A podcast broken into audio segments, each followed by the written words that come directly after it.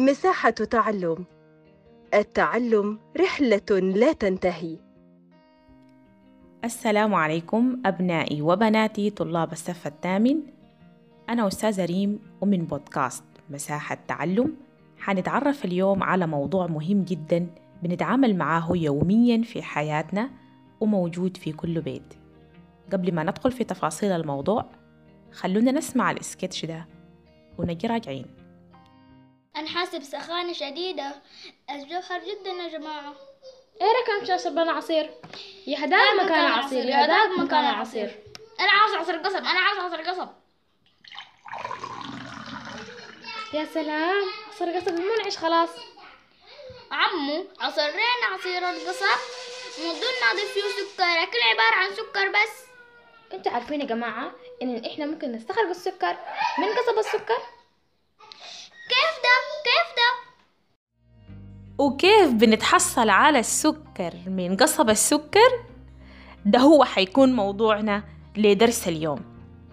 حنعمل جولة في مصنع السكر ونشوف كيف بيتم تحويل عصير القصب لسكر أبيض بالصورة النهائية اللي قاعدين نستخدمه في حياتنا اليومية. أول خطوة يا أبنائي لصناعة السكر بتبدأ من الحقل.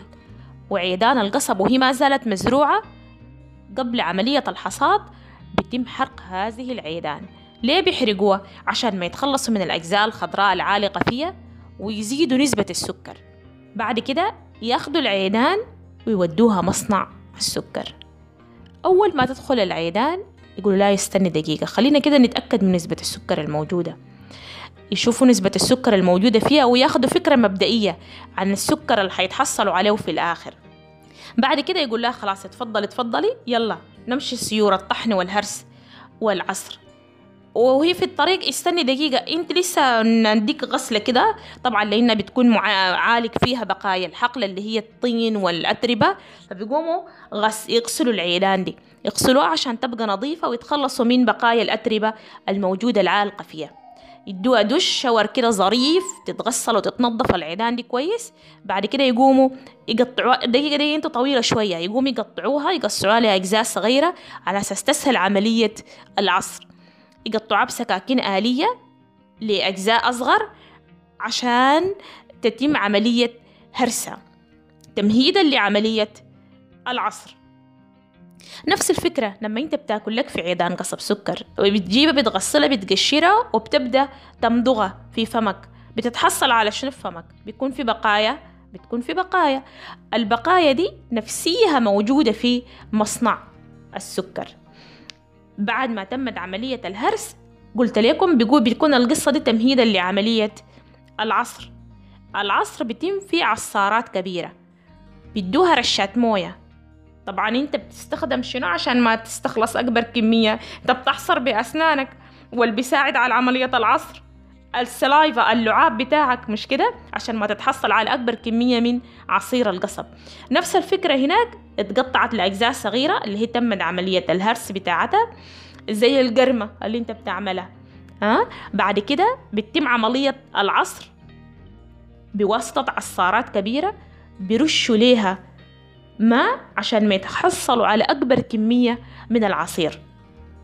لأنه مصنع وكميات تجارية بنتحصل على مصاص قصب اللي هي البقايا دي أو بيسموه مصاص القصب أو البقاس. طبعا بكميات كبيرة. البقاس أو مصاص القصب ده عنده فوائد.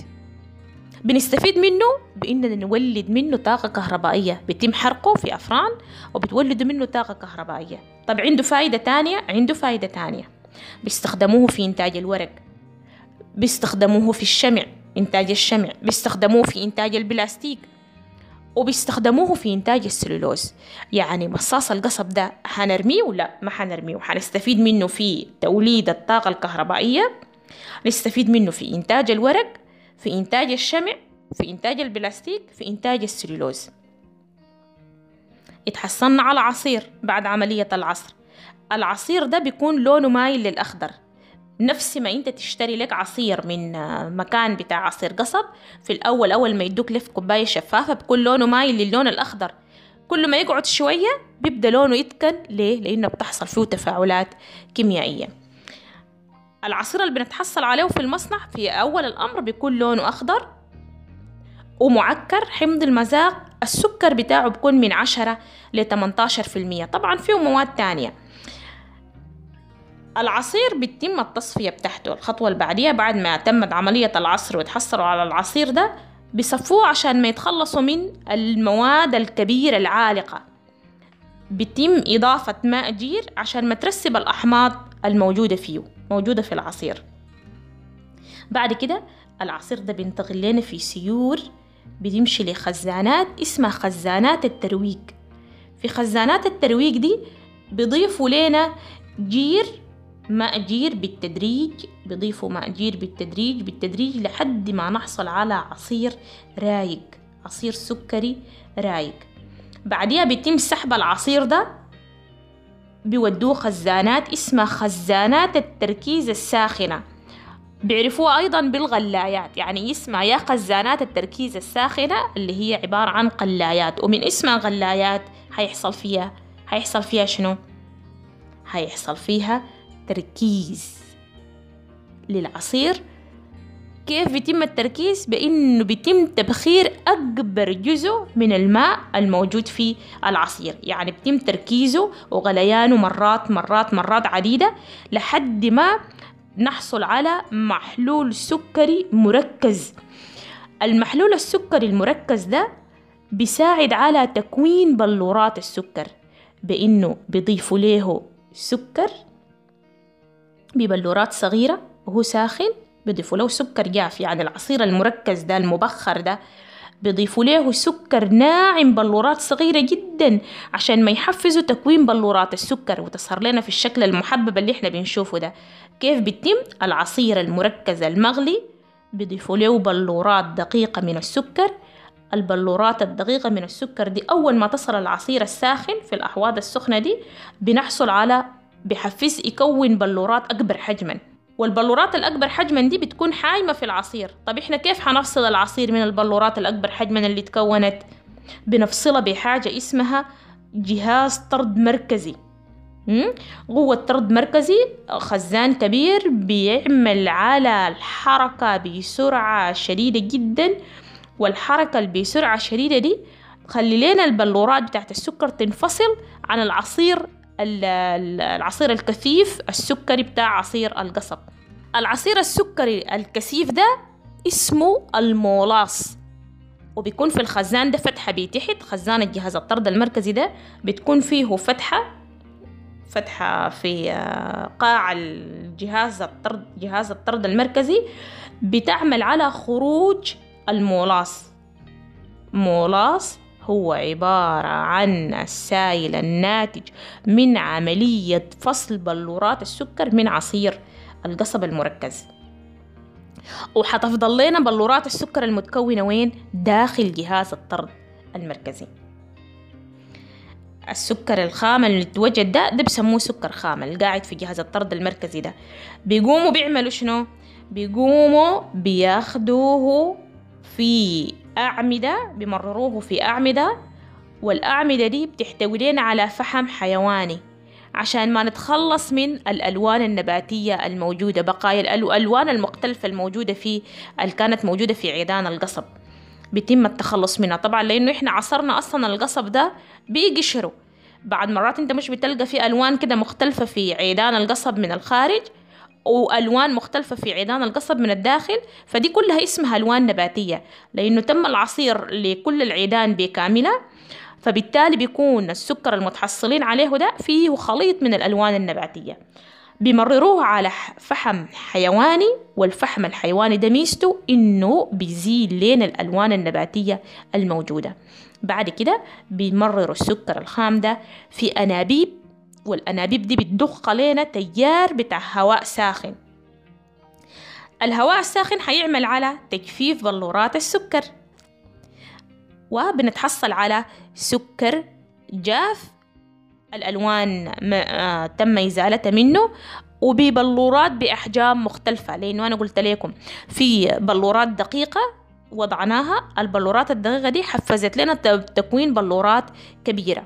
فيبقى السكر المتحصل عليه وفيه بلورات صغيرة وفيه بلورات كبيرة وبلورات بدرجات مختلفة. يبقى ممكن إحنا نتحصل على سكر عالي النقاء ببلورات كريستالية حجمها متوازن وسداسية أو رباعية. بنتحصل لنا على سكر بدرجة تانية وممكن يتحصل على سكر بدرجة ثالثة. ده بيكون طبعا أحجامه أقل أقل من من السكر المتبلر العالي النقاء. كده بنكون حصلنا على السكر يعني حولنا عيدان القصب لعصير ومن العصير يتركز والعصير بعد التركيز يتحول لبلورات والبلورات تم إزالة ألوانها الألوان منها وتم تجفيفها وتحصلنا على سكر بدرجات مختلفة. بعد كده بتتم عملية التعبئة بتكون بصورة عامة في جوالات سعتها خمسين كيلو أو بعض مرات بيعبوها في كيلو اتنين كيلو بعد كده على حسب الاستخدام. يعني نقول تاني صناعة السكر تمت من عيدان القصب وهي ما زالت في الحقل. بعد كده تم حرقها وتم هرسها وعصرها وقلنا البقايا المتحصل بنتحصل عليها من عملية العصر اسمها اسمها البقاس اسمها مصاص القصب أو البقاس. العصير بعد كده بيتم بيتم ترشيحه بيتم ترويجه بيتم تركيزه بيتم تكوين البلورات إزالة الألوان تجفيفه وبنتحصل على سكر في الصورة النهائية. كده بنكون جاوبنا محمود على إنه كيف بنتحصل على السكر من قصب السكر. السائل اللي بنتحصل عليه من العصير المركز من السكر بنسميه بنسميه المولاص. بنتحصل على سائل قلنا آه كثيف ومركز اسمه المولاص.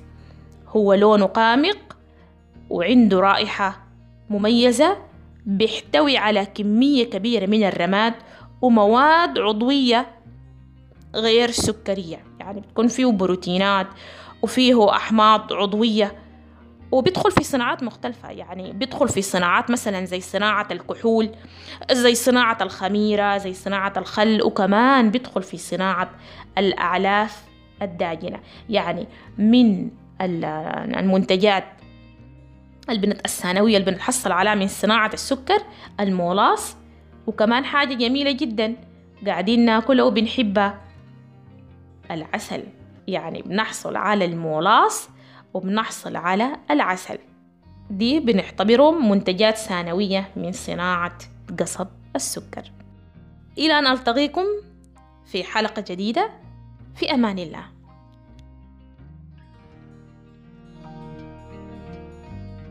مساحة تعلم. التعلم رحلة لا تنتهي.